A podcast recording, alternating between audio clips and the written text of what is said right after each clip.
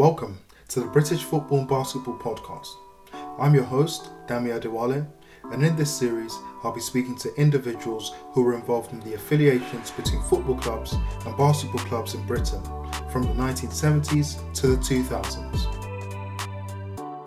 In episode 4, we'll look to the future as the guests voice their thoughts on whether these football and basketball partnerships can make a return to Britain. Episode 2 saw us briefly refer to the current European model of sporting clubs and the best examples across the continent, including Real Madrid and Barcelona, who have very successful basketball teams, and PSG, who have a great handball team.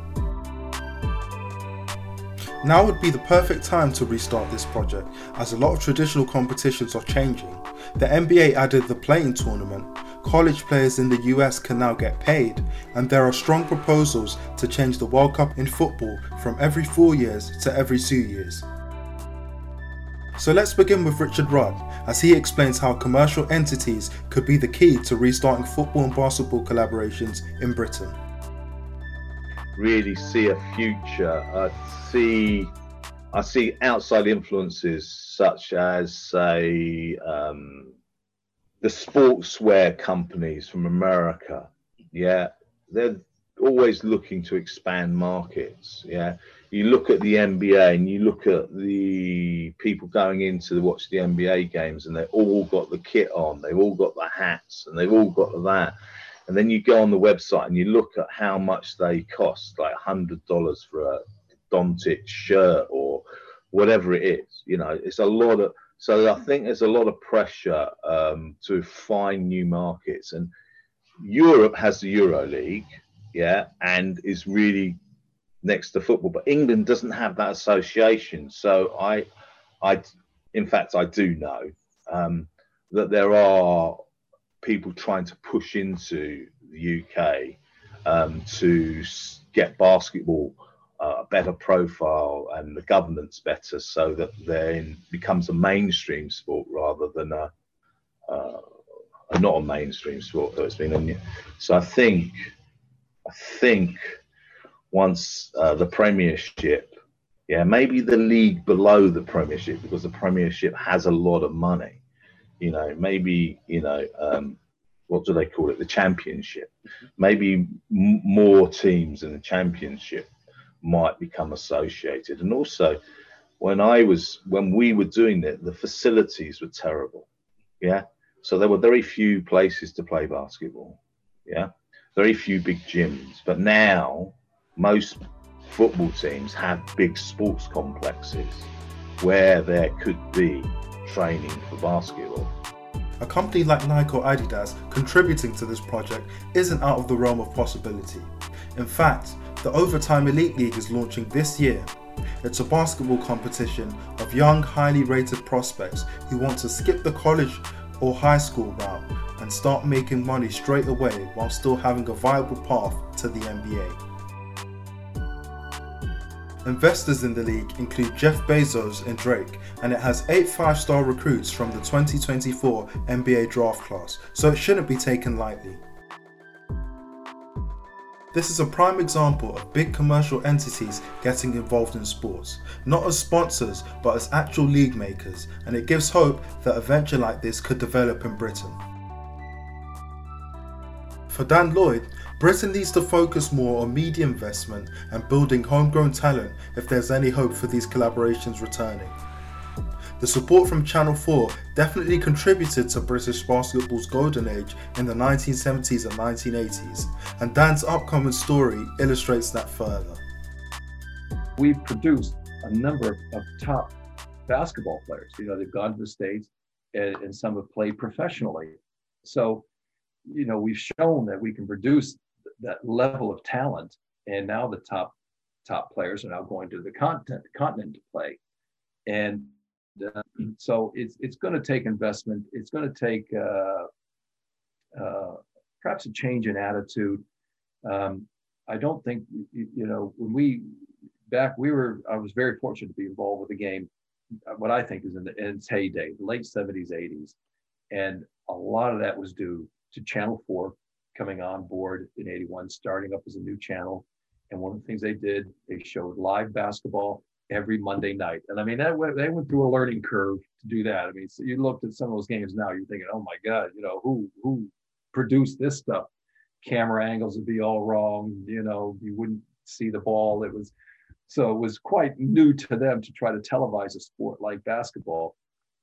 But uh, you, you, know, as I say, uh, we were we were the first uh, team to play. I don't know if you've heard the story, but uh, um, we we played Birmingham and uh, up at Birmingham, and we had a young guy on our team, Trevor Anderson, young South Londoner, and he hit a shot at half court to tie the game, right? So we went into overtime. I mean, how what you couldn't get a better game as your first game. You know, it was it was a very close game. Here's a guy, it's almost like a globetrotter shot. Guy hits a shot from half court, ties the game, and uh, we go into overtime and we win the game in overtime.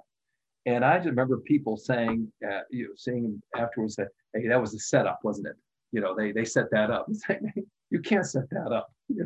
Guy hitting a shot from half court, and uh, but it, the game just skyrocketed, and especially kids. Kids started playing it. Only wanted to play it at schools.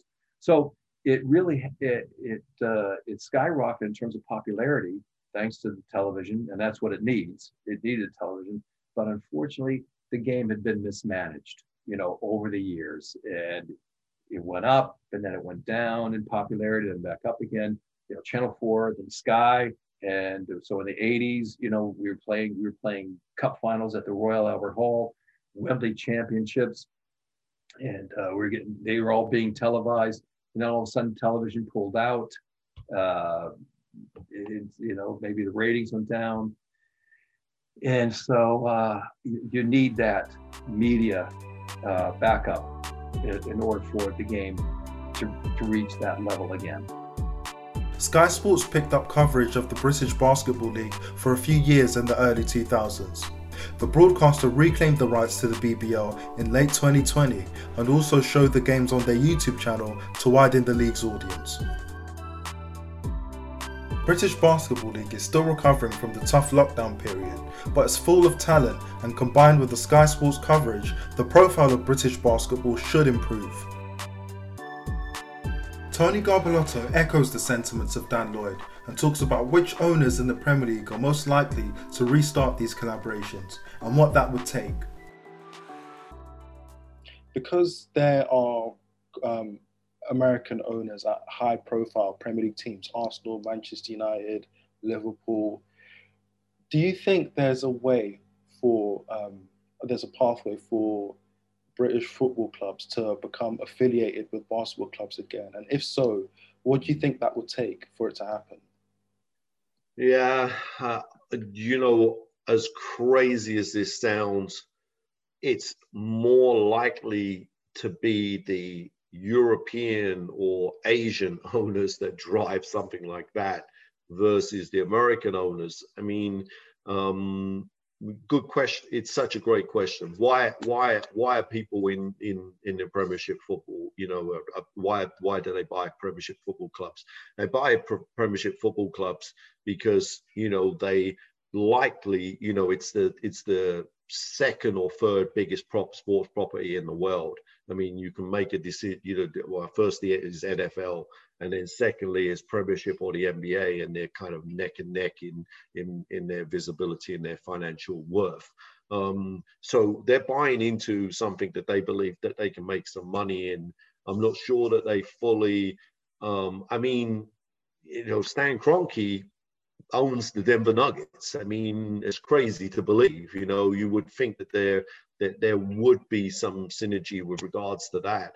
The the Glazers are NFL owners. Um, obviously, um, the Liverpool owners are, are, are, baseball, but they've obviously got LeBron in there. Um, the, the, the answer to the question is um, we have to, as a sport, grow to EuroLeague level for that to happen. Okay. If we could get six to eight clubs that were um, playing European competition and we have one playing almost EuroLeague level, there's no doubt that eventually a football club is going to want to link to that scenario.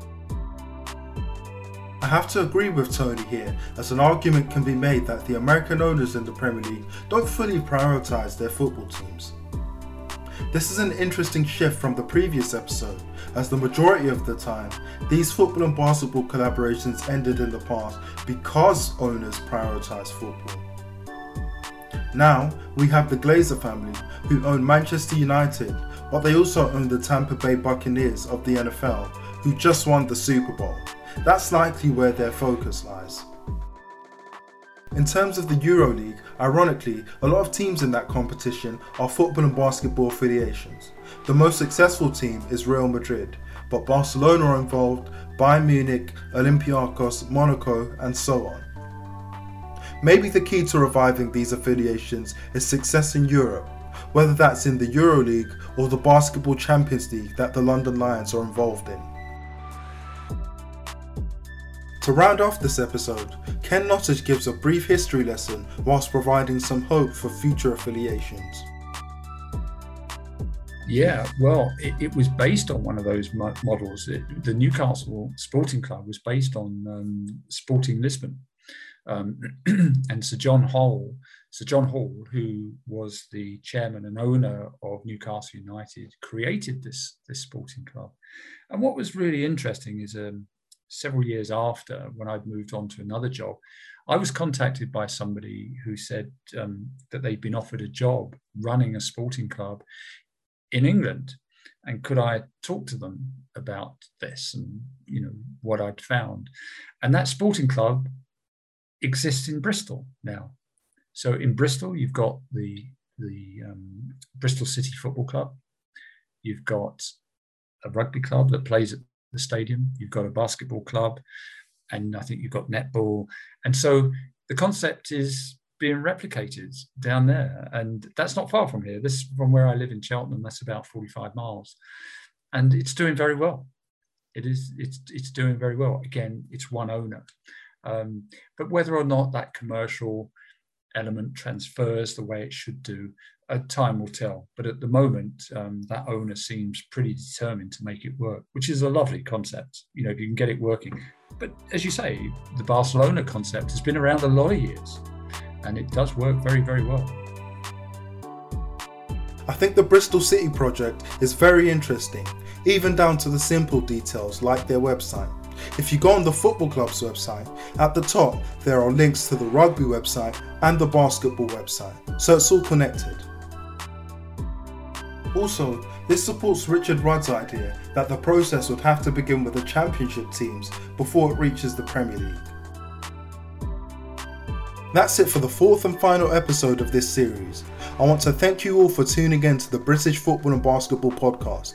I really enjoyed hosting this podcast and taking in these underrepresented but important stories. It's clear that Britain has a great history in basketball, and with the high participation amongst the youth, I have hope for these affiliations becoming a staple in British culture once again. I've been Dami Adewale, thanks for listening.